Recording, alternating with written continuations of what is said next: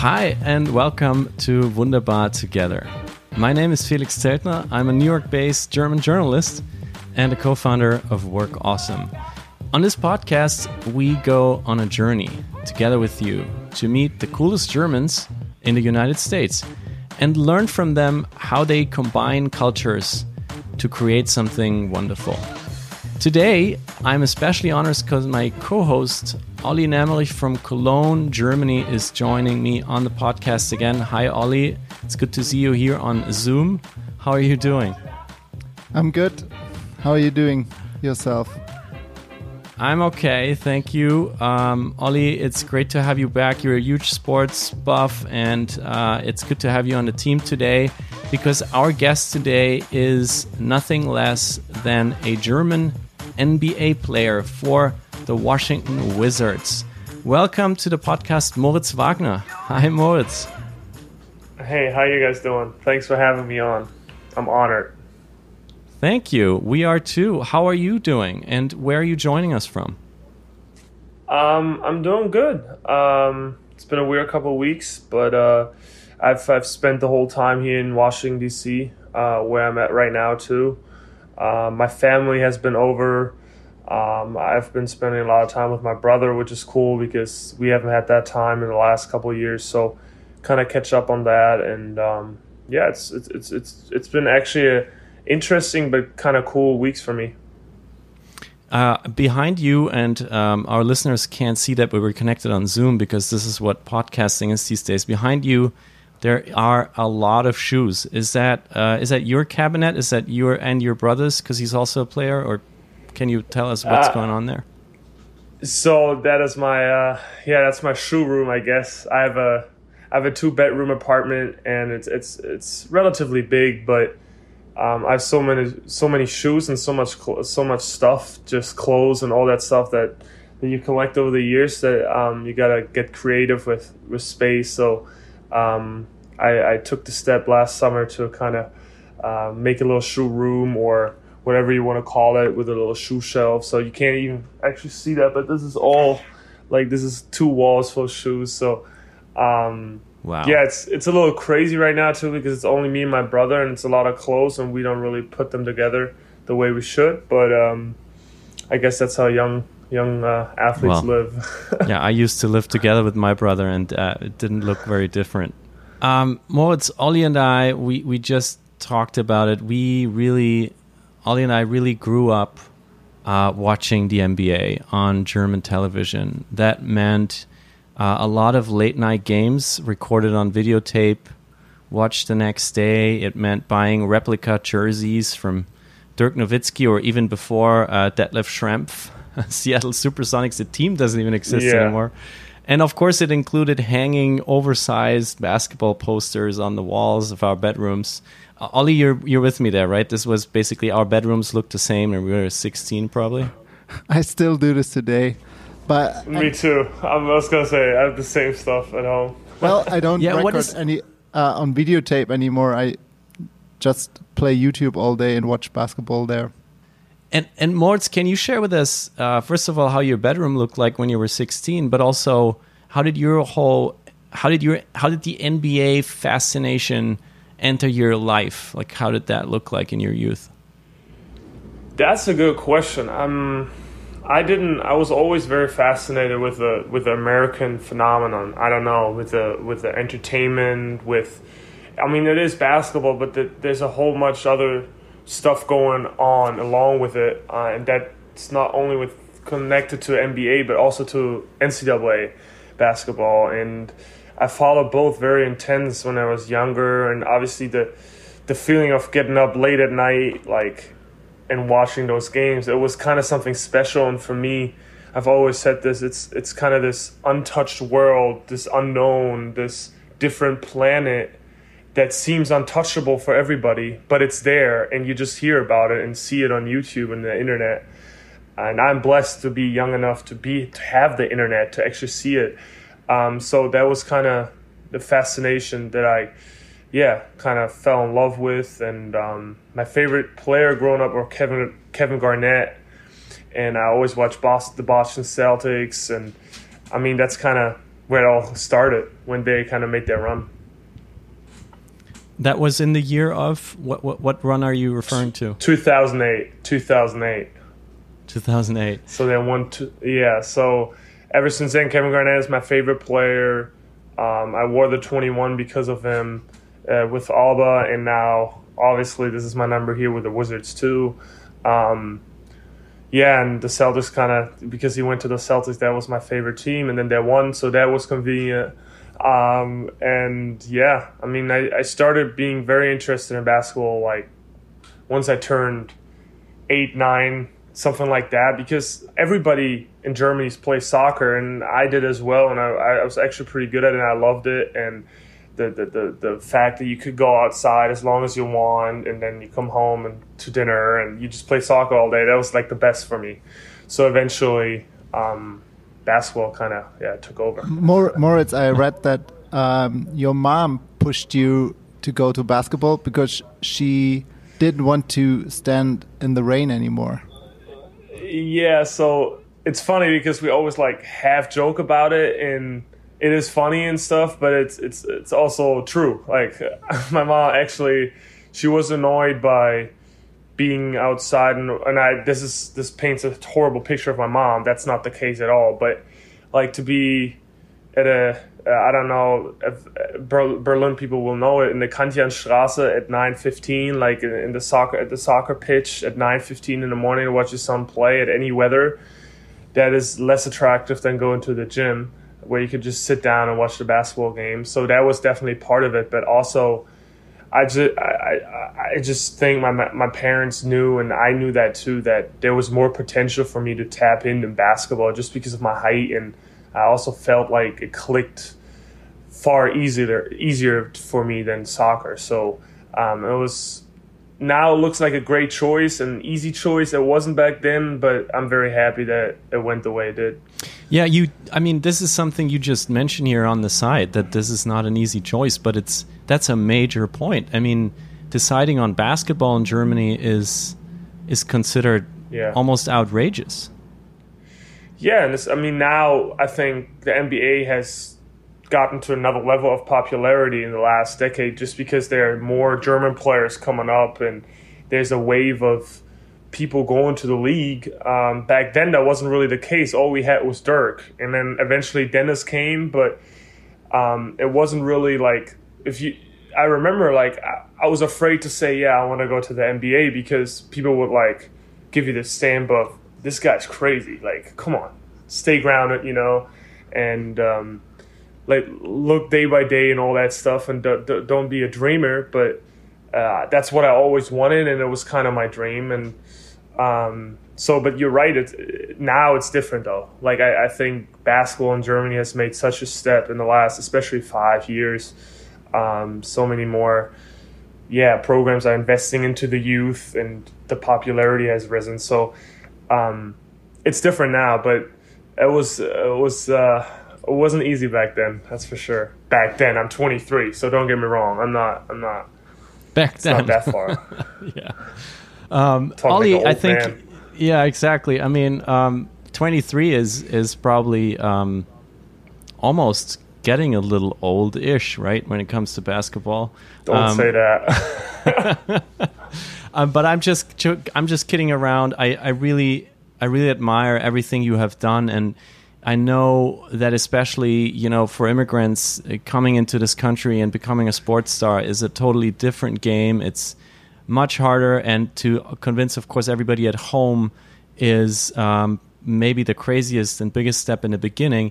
And Ollie, actually, our German counterpart here on Wunderbar Together, joining us from Cologne, um, Ollie has looked a little bit into your history, uh, Moritz, and has put together some questions like around you know your German career. So you go, Olli. By opting to go to college, you actually turned down an offer to play professionally. Is that true? Yeah. So that was the decision. Do I stay with Alba Berlin, who's playing right now? By the way, they're playing against Bamberg.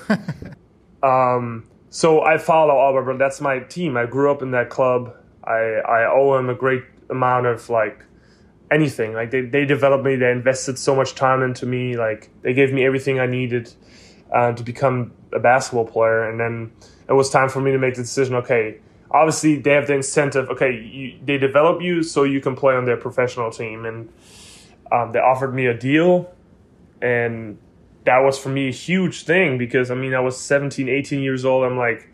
That's crazy. Nobody really had that, and I was given everything, you know and then this other great opportunity comes along and you kind of have to make this decision where you can that decision i made you can't i learned very quickly that you can all, can't always make everybody happy and being forced to do that with 17 was hard i didn't sleep a lot for a year because i had to think so much um, but it also like shaped me kind of now because I know to trust my gut feeling and I know myself best. And I'm very happy I made that decision back then. And I think everybody's cool with me now and no hard feelings whatsoever. So, um, but that was, I'm not gonna lie, that was hard. And I'm, my brother did the same thing last summer.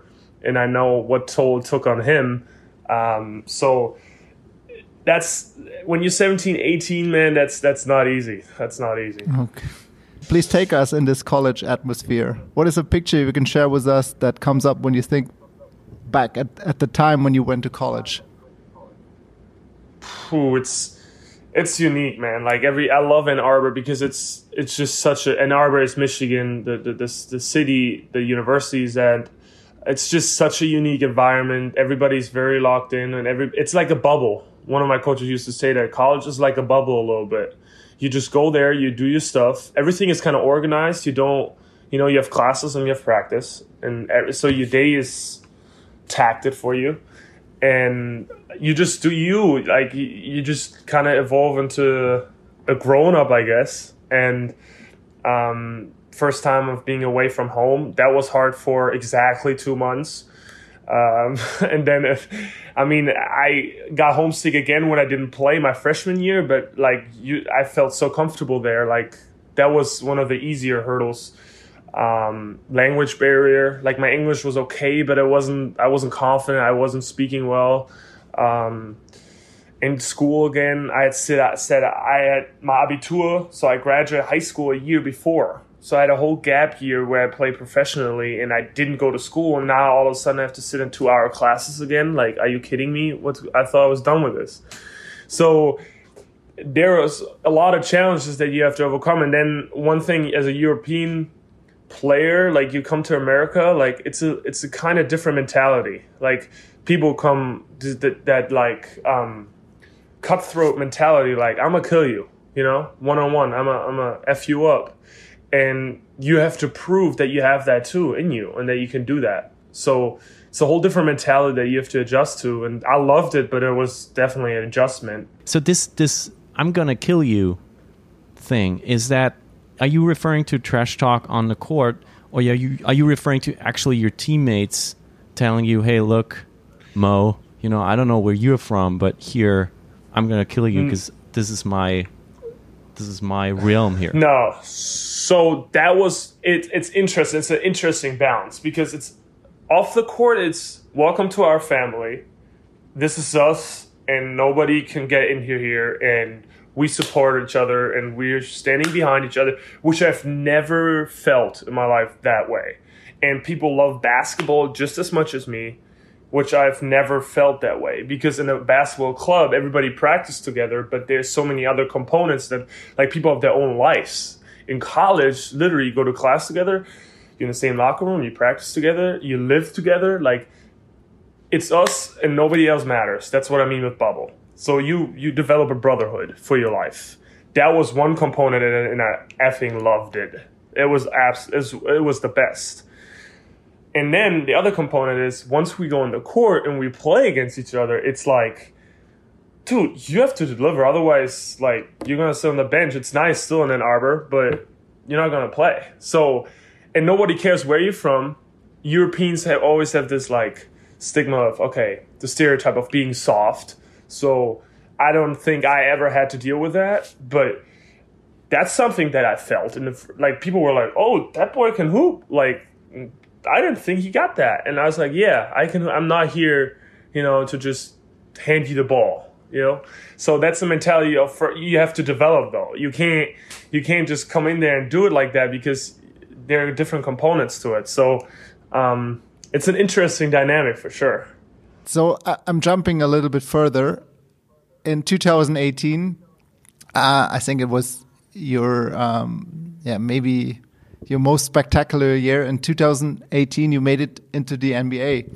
You were drafted by the Los Angeles Lakers. Uh, we actually, uh, Felix found a picture of your hand handshake and jersey here, which we can share with you via Zoom. Um, can you can you describe this moment for us? First of all, I'm so pissed that I didn't close my jacket, um, my suit jacket. you know, you've been you envisioning this moment for your entire life, and you want it to be perfect, and then you you touch your suit like a million times that night because you're so nervous, and then the one time you're supposed to close it, you forget. Um, but no, I mean, so just to explain this really, for the listeners, you're wearing a really yeah. nice uh, kind of marine blue, light blue suit, very elegant. You have a watch, you have a tie that's like dark blue with red spots. You have a beautiful belt, white shirt. All looks perfect, sleek. You have your Lakers hat on. It seems a little, maybe a little too small. Um, and That's the swag. That's the swag. and you're shaking hands with um, whom Adam actually? Silver. Adam Silver. That's the commissioner of the NBA. So, so the most famous man, right? Yeah, the most famous man in your league. Um, and yeah, we're. I mean, you you didn't close your suit, but I mean, it still looks it looks okay. No, and then obviously for me, yeah, obviously to at first, and this is an interesting thought, and I keep forgetting about this myself. I didn't even like at first. I didn't even want to go to the draft. Like I wanted to watch it with my family in some bar in New York. I didn't, and my friends, and literally a week before or a couple days before, I made the decision to actually go because I I was kind of scared of being disappointed not being drafted in the first round. So I didn't want to be there and then go up there in the second round. I didn't want that. So I was scared and then my agent said, "Come on, let's let's do it. This is a one in a lifetime once in a lifetime opportunity. You can only win here." And I mean, the cool thing was my closest friends and I'm getting emotional thinking about this because I would have never thought that anyone would do that for me. Like my closest friends, yeah, they came over, they flew over to New York, um, on their like they paid for the flights and everything, and uh, went on a mini vacation just to, to to spend this weekend or that week with me. And it is crazy. I talked to my brother about this last week. It's like you are so high that week. Like there's so much you have to do, and you can't. You don't have a single second to just breathe or like realize what's actually going on. I, I just remember you I get there on Wednesday or Tuesday night because I had, my last draft workout on, on Tuesday in Boston where I ended up getting a con- not a concussion but a head bump and then I have to go to a hospital.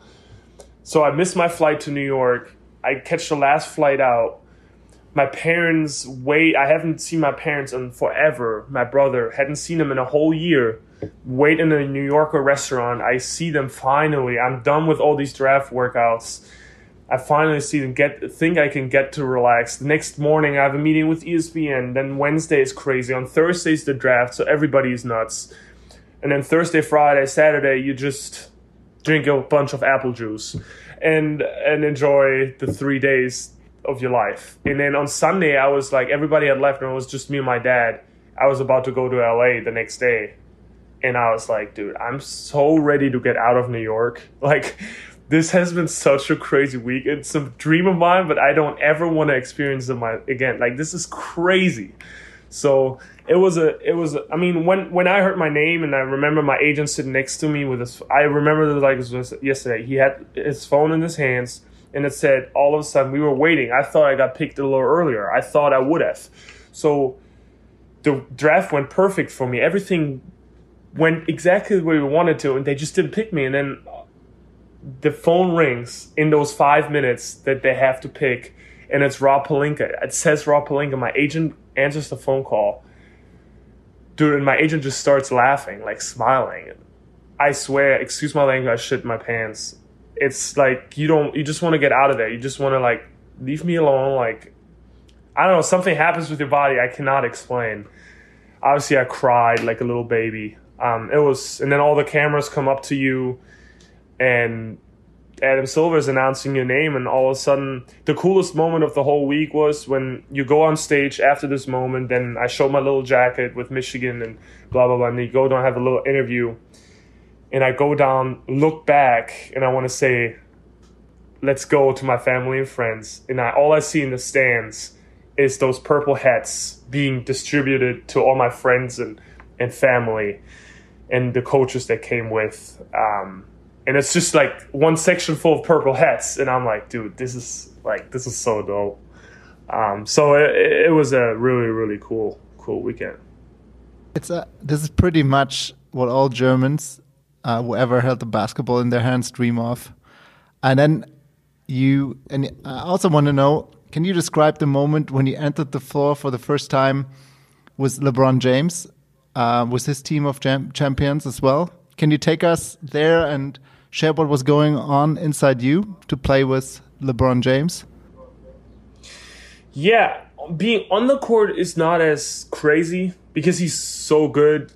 Like he's, it's like you playing his game. Like he's so good, he makes everything easy for you. So it's that is the easier part um, for a young player to be around him and practice, that was crazy to me. I mean, just like that's LeBron James. That's like the the king of basketball right now. And in your first year, you get to be around this guy. Um, it's almost like this this I don't know if you ever had this this awareness where he is at all times because he's he's him. Like it's him. So you have this awareness at all times where he's at. Um, so yeah, um, it was it was a unreal experience for me to be there in that position and to also realize these are all human beings, man. They deal with their own stuff, and um, it's to play with them. I always say to watch him play is one thing, to watch him from the bench a whole other thing, but then to actually play with him, holy you just have to be able to catch a ball and know the bas- game of basketball a little bit. He'll he'll do the rest for you, you know. So it's it's it's incredible. So you're saying something really interesting there to me. I'm not an athlete, but I I spend a lot of time in the world of like work and organization and leadership. And there's the saying that great leaders actually consider themselves working for people.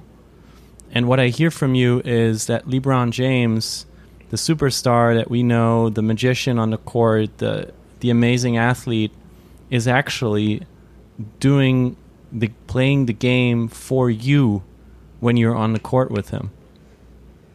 Yeah, and uh, I'm uh, I'm gonna just disregard all the off court stuff because that year was kind of an exception in his career, I would say. So all the off court stuff I'm gonna just not talk about right now because there was a lot happening that year. But on the court, like you said, is and you can tell when you play open gym with him and watch him and talk about it, you talk to him, he's very you can just talk to him about it. He takes great pride. I think the biggest pride in distributing the ball and having everybody be part of the game. And like he always says, I see everything. So like like you really gotta be aware, like get your hands up. Like one time he said, like, get your hands up um, or the ball will hit your face and break your nose. Like he didn't say that to me, but to a teammate, it's all it's really like that. He sees stuff you don't really are aware of. So it's it's it's incredible, and he takes huge pride in that. That's I think the one skill that people don't talk about enough is his way of being able to have everybody part be part of the game and distribute the basketball. It's unbelievable. Moritz, you you already talked about this a little bit when you came to college, and you know you hear something like, "I'm gonna kill you, dude," from somebody you spent your your off court life with, and you you share a dorm room with, suddenly transforming on the court, uh, and it made me, you know, it it, it reminded me of um, me following the the career of Dirk Nowitzki rather closely. He is from a place close to my hometown, and I, we have some mutual friends. And he was always because he maybe he's also a little more my age. I'm 38. Um, he was to me always this kind of shining light uh, in in the NBA um, as a German player. And in the beginning, uh, if I remember correctly, his physique was just not there. Like he just seemed too weak on the court. They were inventing all kinds of nicknames for him, making fun of him in the media.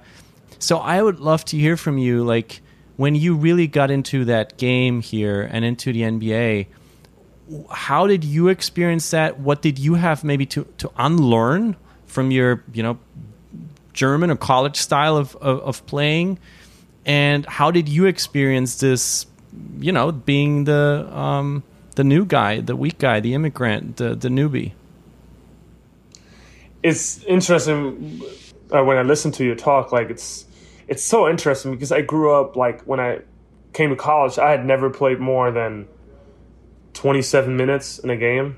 Like seriously, like I I'd never scored more than 25 points in a basketball game. And all these guys come from AAU where they score 50, 55, you know, the king in high school. And I'm like, dude, like, I don't know what that feels like. And honestly, I'm not really jealous of it too because I've learned basketball in a way that everybody shares the ball, everybody gets kind of similar distributed minutes. And um, I've never been a superstar in that way. Like, even if I played for the pro team, it didn't matter. Like, people didn't look at me that way. I wasn't allowed to look at that me that way because stuff went downhill fast if I did, and like I wasn't that type of player. So, um, I it was almost like coming to the states. I was almost like, damn, like I'm free, you know, you, you know, like it's this. I can be myself. Like I can, I can actually, I can be the one say I, I'm gonna kill you you know, and people don't say anything. If you say something in Germany, like if you talk like that in German practice, people are going to look at you like, "What?" That was my experience back then. It might have changed, but like I didn't learn how to talk talk shit in in Germany. I didn't do that. And then in America, you kind of develop this not arrogant. There's there's a you, can't be arrogant, but this cocky vibe that you need in order to survive, especially if you're not the most athletic, most accurate, and I don't know, whatever player you are, like you know, like you you got to kind of find ways to to stay stay your ground. And it was almost like okay i can redefine myself as a player as a human being but uh, mostly as a player.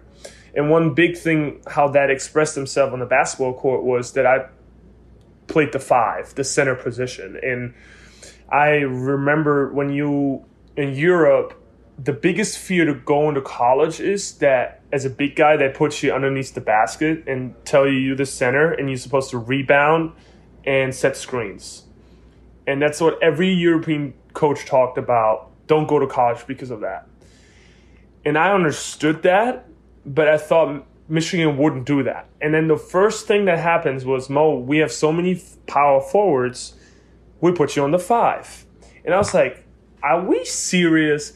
And I realized this is the best thing that ever happened to me because now I'm the five. I'm, I play the five. I, I didn't play a single minute of the power forward position this year in the NBA.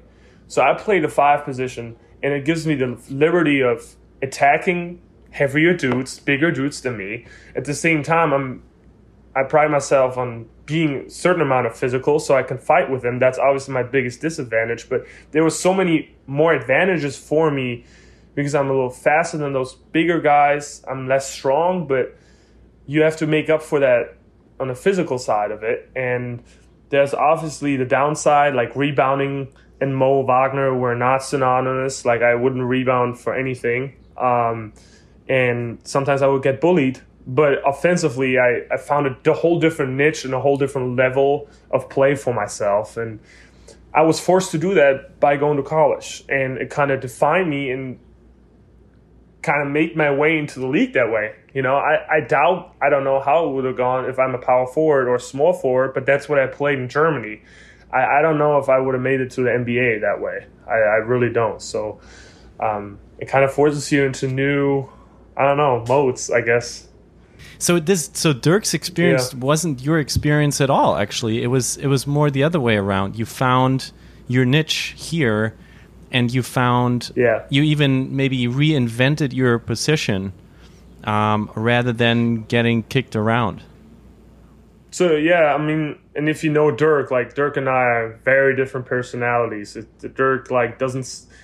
He's very observant, he or the way I've got to know him, he's very aware of what he's saying, and I just tend to talk whatever I think of, and don't rethink it. So I'm a very loud personality, and I, I don't care what people think of me in a, in a sense, and I think I don't mind being the center of attention, all that stuff. Um, which leads to different problems you know so we're two actually two different personalities i would say and have two different struggles What what problems are you referring to? Like it, off court, on court? What, can you describe? Can you share some problems you ran into? well what i've learned is that if you talk too much you lose credibility and people don't care um, so be being more aware of what your position is um, being aware of that you can have some input without opening your mouth. And maybe being solid is golden sometimes. Like just do your job you know. Um, i've learned that in college coach Beilein and i had a really close relationship but he would hold me accountable in that sense too. Like like basic is good. Like don't do crazy stuff. Like stay simple. And the same in the nba is it's too you have your niche you do your job but the crazy stuff there are other people's pe- there are other players that are capable of doing that and they do it at a very high level and they get paid a lot of money to it and everybody has his niche you know? So and you got to learn your niche and you got to learn how to perform it and then the challenge is to do that consistently. So don't even like step out of your boundaries as much but more like do what you're supposed to do consistently and that's going to get you very successful at this level. And don't always try to invent ways how to get out of your zone like don't that's just to mess everybody up so that's kind of what i've learned and yeah I'm- i've always said there's a coach in my childhood marius Hoot. he, he was the first one to tell me, tell me this you are your biggest opponent like nobody can stop you except for yourself and to this day this has been the most applicable statement I've ever heard in my life because sometimes I just I'm in my own way in that sense. So um, I've learned this year especially to shut up sometimes. I mean, it's great what you're sharing here, and I think it applies to everybody who's not an athlete as well. Uh, this is just a very Yeah. powerful way of looking at life. And I think uh, this is also maybe a good moment to talk about the challenges that you have been going through physically. Uh, you had an ankle joint injury uh, earlier this year. You're now with a different team. Um, you're you you have been traded uh, to the the Washington Wizards. You're in DC now, as you said, and you had this injury. So how are you actually personally personally feeling right now? How how is your recovery, and what is your athletic mindset telling you about being injured? Um, yeah, so injuries is, I mean, staying healthy is the biggest thing in the NBA or in ath- being an athlete, period, I think. Um, I had this very uncomfortable high ankle sprain and it sounds super harmless, but like some, like, sometimes you wish you, you would have broken it because it heals easier than just the ankle sprain. You know, high ankle sprains are so uncomfortable because there's like a gray area of like, do I play and what do I do here? Do I do surgery and kind of, I don't know, you, you're not breaking it, but basically putting something in my body and risking opening my body, which is not natural?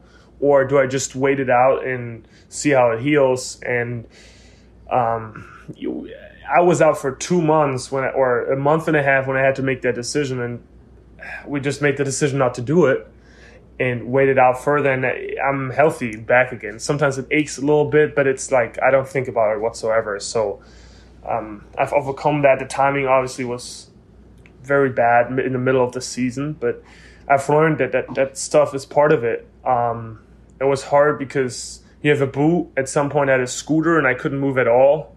So it's, it's hard when you live by yourself and you have a scooter and you're not allowed to live or you're not allowed to like move freely. You know, I have a lot of stairs in my apartment, so like little stuff like that people don't think of. It's it's very challenging at times, and um, Well, you, Yeah, it sounds like you lived, you li- almost lived like a, a life of an elderly person in a way that you were physically yeah. Not very able for a while. You were alone by yourself, so uh, yeah, I guess lots of learning in well, a moment like my, that. Yeah, so my family actually, it was right around Christmas. My family came, or my mom, to support me, um, just to help me with the little stuff. And then mentally, it's the biggest thing, just to stay patient, man. Like you can't, like an ankle sprain sounds so harmless, even for me. Like I know of an ankle sprain, dude. Like come on, I can get some shots up. Don't matter, but it does matter. So, and you have to learn that. You know, like it's it's. I'm 22. I just turned 23. Like I don't I don't know all these things. Like I'm, I'm picking these up these things up too, and it's it's always so easy to talk about it now, but when you're actually in that position, it, it's so freaking hard. Like you don't you don't want to be hurt. well, 50, being 15 years older than you, I can definitely tell you you're a lot wiser than I was at 23, uh, which is well, it sounds that way, but it sounds that way. But if I was injured again, I would go through the same struggle again. Like it's not something you learn just by doing it one time. Unfortunately, I think. Well, it's. Uh, I would love to uh, for the last part of this conversation, dive into where you are now, which is in DC. Um, DC. Now ha- we get into the good stuff. Well, yeah. uh, opposite to what Americans like to say. Oh, let's let's not talk about politics. It's exactly yeah. what we're going to do right now. Because I mean, your city has seen a lot these days. I mean, the, the, protests in front of the White House, the police brutality, the army in the streets. Uh, a, a square in downtown uh, being renamed Black Lives Matter Square. We just announced today on New York that there's going to be five streets in New York being renamed uh, Black Lives Matter, at one in each borough. Uh, but back to DC, I mean, uh, you grew up like me in, in a very peaceful time in, in, in Germany what do you feel when you when you look at these pictures when you when you see these scenes in your now hometown as a local I feel a certain anger and almost disbelief and disappointment that it's 2020 and we're still talking about this. So that that's one side of it. The other side of it is an embarrassment, honestly. Um, the other side of this, there's a certain pride that comes along being part of this revolution or whatever you want to call it that I feel and um, that I also support. Uh, I I do think it's as important to take pride in going on the streets and protest peacefully. I do think it is important to take pride in being part of something like this. And um, I went on the streets myself. Um, it's what I think is very unfortunate is the coronavirus kind of messes everything up because all these pictures they're so amazing and you want to go out to the street. if I if I could choose, I would go out in the morning practice. Then I would come home, take an hour nap, go on the streets for three hours, and then get shots up again at night. However, there's so many restrictions with the coronavirus, and I, I just get so scared that I can't do that every day. So um, we went for the first week, we went like three, four times, um, and it was awesome. It was, it's for me, it's the, one of the most beautiful things you can do is to go outside and I play team sports. That is a whole different energy of being united and believing in something and fighting for something together. It's a whole different it's a whole different level and I would highly recommend it for everybody who hasn't done it. Um, not only because for themselves but also because it helps to go on the streets, you know? That's actually doing something. To the Black Lives Matter square I think it's cool. I think it's really cool that you name streets that way and that you kind of show awareness.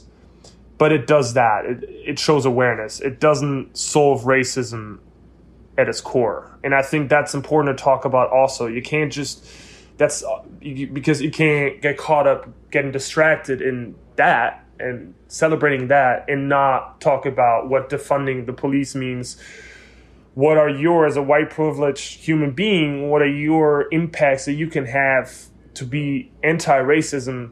What are maybe your racist behavior that you putting out there every day? Like everybody got to everybody got to do this assessment to themselves. And i think black lives matter square stuff like that is cool but like you can't get caught up in that because then you distract from the actual topic. So um I think it's great to ra- raise awareness, and I'm trying to do my part, which I've struggled with because I don't know how you guys see that coming from Germany to the US, but for me, like I remember this my freshman year, I got asked a question after a game, and that was like the first time I got confronted with this topic. Like somebody asked me why Donald Trump didn't shake Angela Merkel's hand and what I think about it. And it was the NCAA tournament, and I was like, it was a big stage, so I was like, dude, like, can I say something here? Like, am I like have, do I have the liberty to say something here, or am I getting thrown out of America and sent back to Germany? Like what's going on here? Is, is, is this cool? And so I just said, that's your president. That's it. Like I didn't say anything else because I was scared to express my opinion. And four years later, I've come to a point where I said, F it. Like, you know what? If I, you just have to do something. If not, you're part of the problem. You're supporting that. So, um, that's kind of my thoughts. I think one big thing, and I we probably get to talk about it, is media. I think that is something, and there's no such thing as öffentlich-rechtliche TV shows like in in in the US. Um, there's PBS, like, but yeah, yeah, nobody listens to it. Yeah, there is, but like nobody, it's it's not popular, and um, I think that's where racism really starts. Like education, man. Like I talked to friends here in the states. They go to school, high school, and what I've experienced. i can't say this for sure because i never went to american high school but what i've i experienced from my conversations the way history gets taught in american high school is like i, I don't think slavery is topic enough and there's not that sense of responsibility for this topic like in germany all i've heard about in 11 years of high school is holocaust nazis German role of politics, German role in history in the global world, and every like our response, and you develop this sense of responsibility for your country, and patriotism becomes a whole different phenomenon than it is here. Like it's that's one thing I never understood when I came here. I was like, dude, like you, it's always USA, USA. I, in Germany, nobody goes Germany, Germany. That's like frowned upon. No, that, that's weird. Except you know? in like, sports, you don't except in sports yeah but even there that's the only way that becomes a topic when the Mesut Özil thing for example a couple years back. Like that's the only time people talk about it. So um but here it's crazy. Like USA over everything. It's the greatest country in the world. When I ask why you say that they say I mean where did you want to go? Why are you here like that's not the point like you know so um yeah, that's kind of my thoughts. How is at all the current situation being discussed in your team? How do you talk about this with your teammates? How do they react to it? Uh, a lot. I think. I mean, obviously, first of all, shout out to the NBA. I think the NBA is an incredible league um, when it comes to social in- uh, issues um, compared to other leagues. I'm not gonna say the league's name because I don't want to put, be put in a weird position, but the NBA is an incredible league in terms of giving their players a platform to express themselves. The NBPA, the Player Association, is doing. I've I never heard about a union before I came to the league, and a union is one of the greatest things in the world. I, I'm so happy that we have a union that stands up for ourselves, and um, we are in several Zoom calls with the Wizards. I, I, we have players group chats that we talk about. There's several statements we've we've come up with. Um, I don't want to like. I, I, don't know of anything bigger that we are going to do, but I do know that um, we're supposed to play in Orlando, and I do know that the focus is. It's really hard for some players to shift their focus towards that right now. Let's just put it that way, me including, because I mean, it's we're with five games away from the playoffs and um, we have a chance of making the playoffs. Um, and meanwhile, there's something so big going on in America that it really doesn't matter. Um, let's be real here. That this is the money thing. I'm not saying I'm not passionate about playing. I'm excited because that's what I love to do. But let's be real. Um, what, what so, you're talking about is the NBA will continue July 31st. 22 teams meeting in Orlando. I think at Disney World.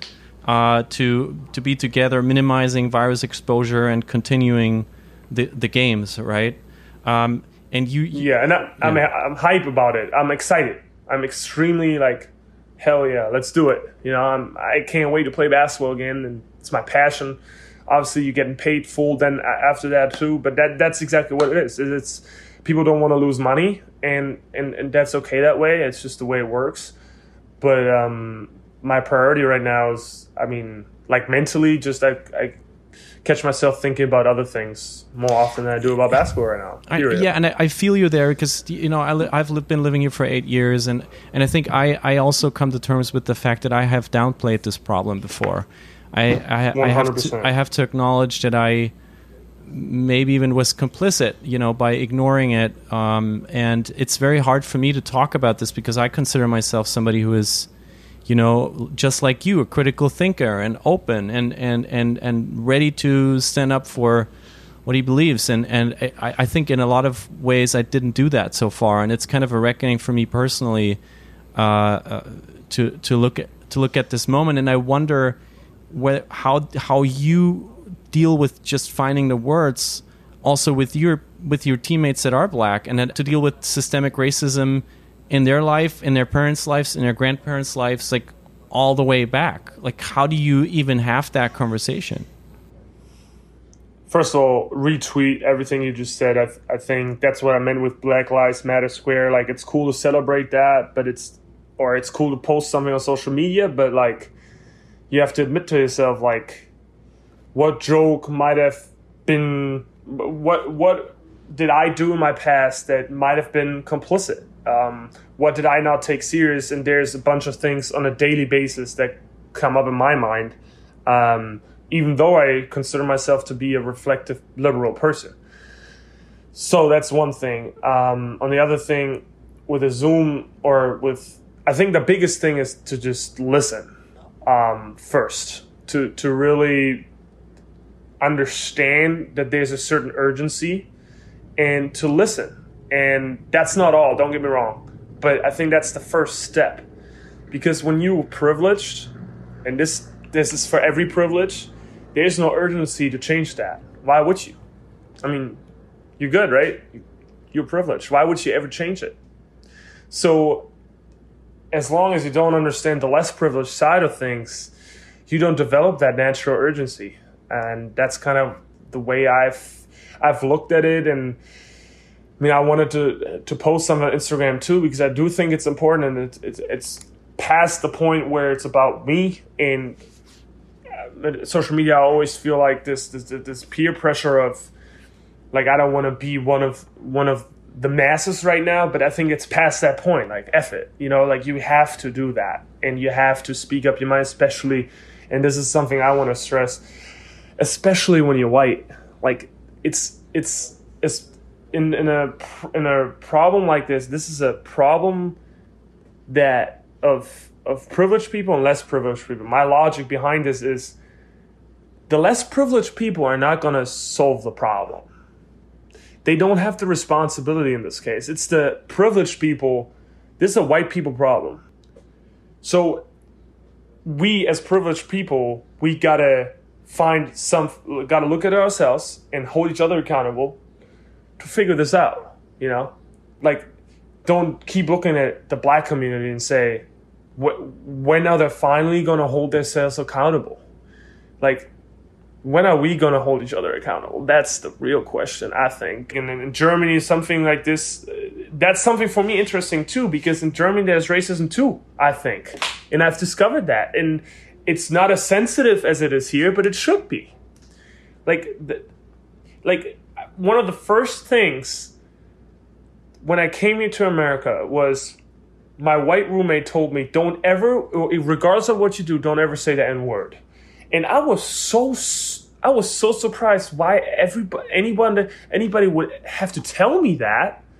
But then I go back in Germany and I hear from a white man. Like that's something you know, it's it's it's in Germany, Europe in general, it's not as sensitive as it is here. People just say that shit and excuse my language and it's just known but it, it is inherent in germany as well 100% you're getting you're getting really emotional about this topic so i i'm this is this yeah I mean, emotional yeah it's it's i I will say this: I have a lot of black friends, and even if I didn't have, it should be emo- it should be emotional to me. Um, but I'm I'm kind of embarrassed, man. Like I'm, I'm uh, this is weird to say, but I'm kind of embarrassed to be white. Honestly, like I'm kind of embarrassed to be complicit with a group that is in 2020 um, being racist. That's that, that that's just very very unfortunate, and um, we shouldn't. So this this is my thing. This should not be a debate. Like this should not be a topic. This this should be a sealed deal. This should be done. Everybody should agree with this. Put it in the corner, and there's no racism. But it, that's not the case, unfortunately, because there are people that are trying to keep it that way.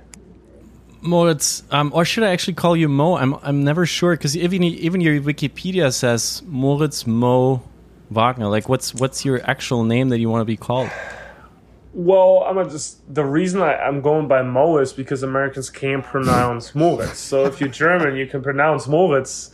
Um, I, that's my name, Mo. I just it's like kind of the the version for everybody who came. The Starbucks version. Mo, Moritz. yeah, exactly. Um, uh, we we have one last question for you, uh, Moritz, that we always ask uh, on this podcast, and it has uh, gifted us with beautiful moments because it dives into the music brain of our guests.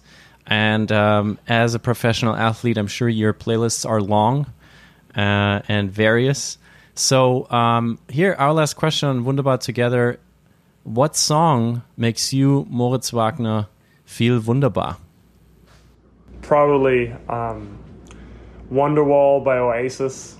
Um, so I do like I'm I do listen to a lot of hip hop, obviously. Um, bas- that's just kind of the basketball culture, and I, I do like slow hip hop a lot. But sometimes I have these phases where I watch about listen to about everything, and um, I don't know. That was my favorite song growing up. It's the only song I can play on the guitar. Only song I know the lyrics of. Um, I don't know. It's just kind of my favorite song, I guess. So it just does something to me. So I, I guess Oasis Wonderwall. Very cool. I don't even know. Is this song older than you? Probably is, yes. Today is gonna be the day that they're gonna throw it back to you. By now, you should have somehow realized what you gotta do. I don't believe Thank you so much, Moritz Wagner, NBA player with the Washington Wizards, who shared with us um, a lot today. And I want to thank you for your time, um, not only about your sports, your career, your work, your sense of um, leadership, but also about politics and what you just feel going through the current moment here in this country. Thank you. And I also want to thank Olli for joining us from Cologne. Olli, thank you for being a German correspondent here. And thanks to all of you out there listening. Um, thanks to our producer, Peter Took, and thanks to Wunderbar Together, the project that inspired and supports this very podcast. Check them out at wunderbartogether.org. And if you would like to support this podcast, please subscribe wherever you're listening and leave us a comment. Any last comments from our guests here, Moritz? Any any last words you would like to share? Thank you for having me on. I really appreciate it. Um, honored to be part of such an educated conversation. Hope everybody's doing well out there. I have a question, a last question. Uh, what do you prefer more, döner or fried chicken? Döner. So one thing I miss most about Berlin, Döner and Ayran. So one, it's the only thing I miss about Berlin. Not gonna lie. Oh, that, That's so good. that came quickly. Thank you very much. I, yeah, oh, that's an easy one. As soon as I hear that, it's Döner. Thank you, Moritz. Thank you, Olli. And uh, see you all soon here on Wunderbar Together. Bye bye. Appreciate you. Bye bye.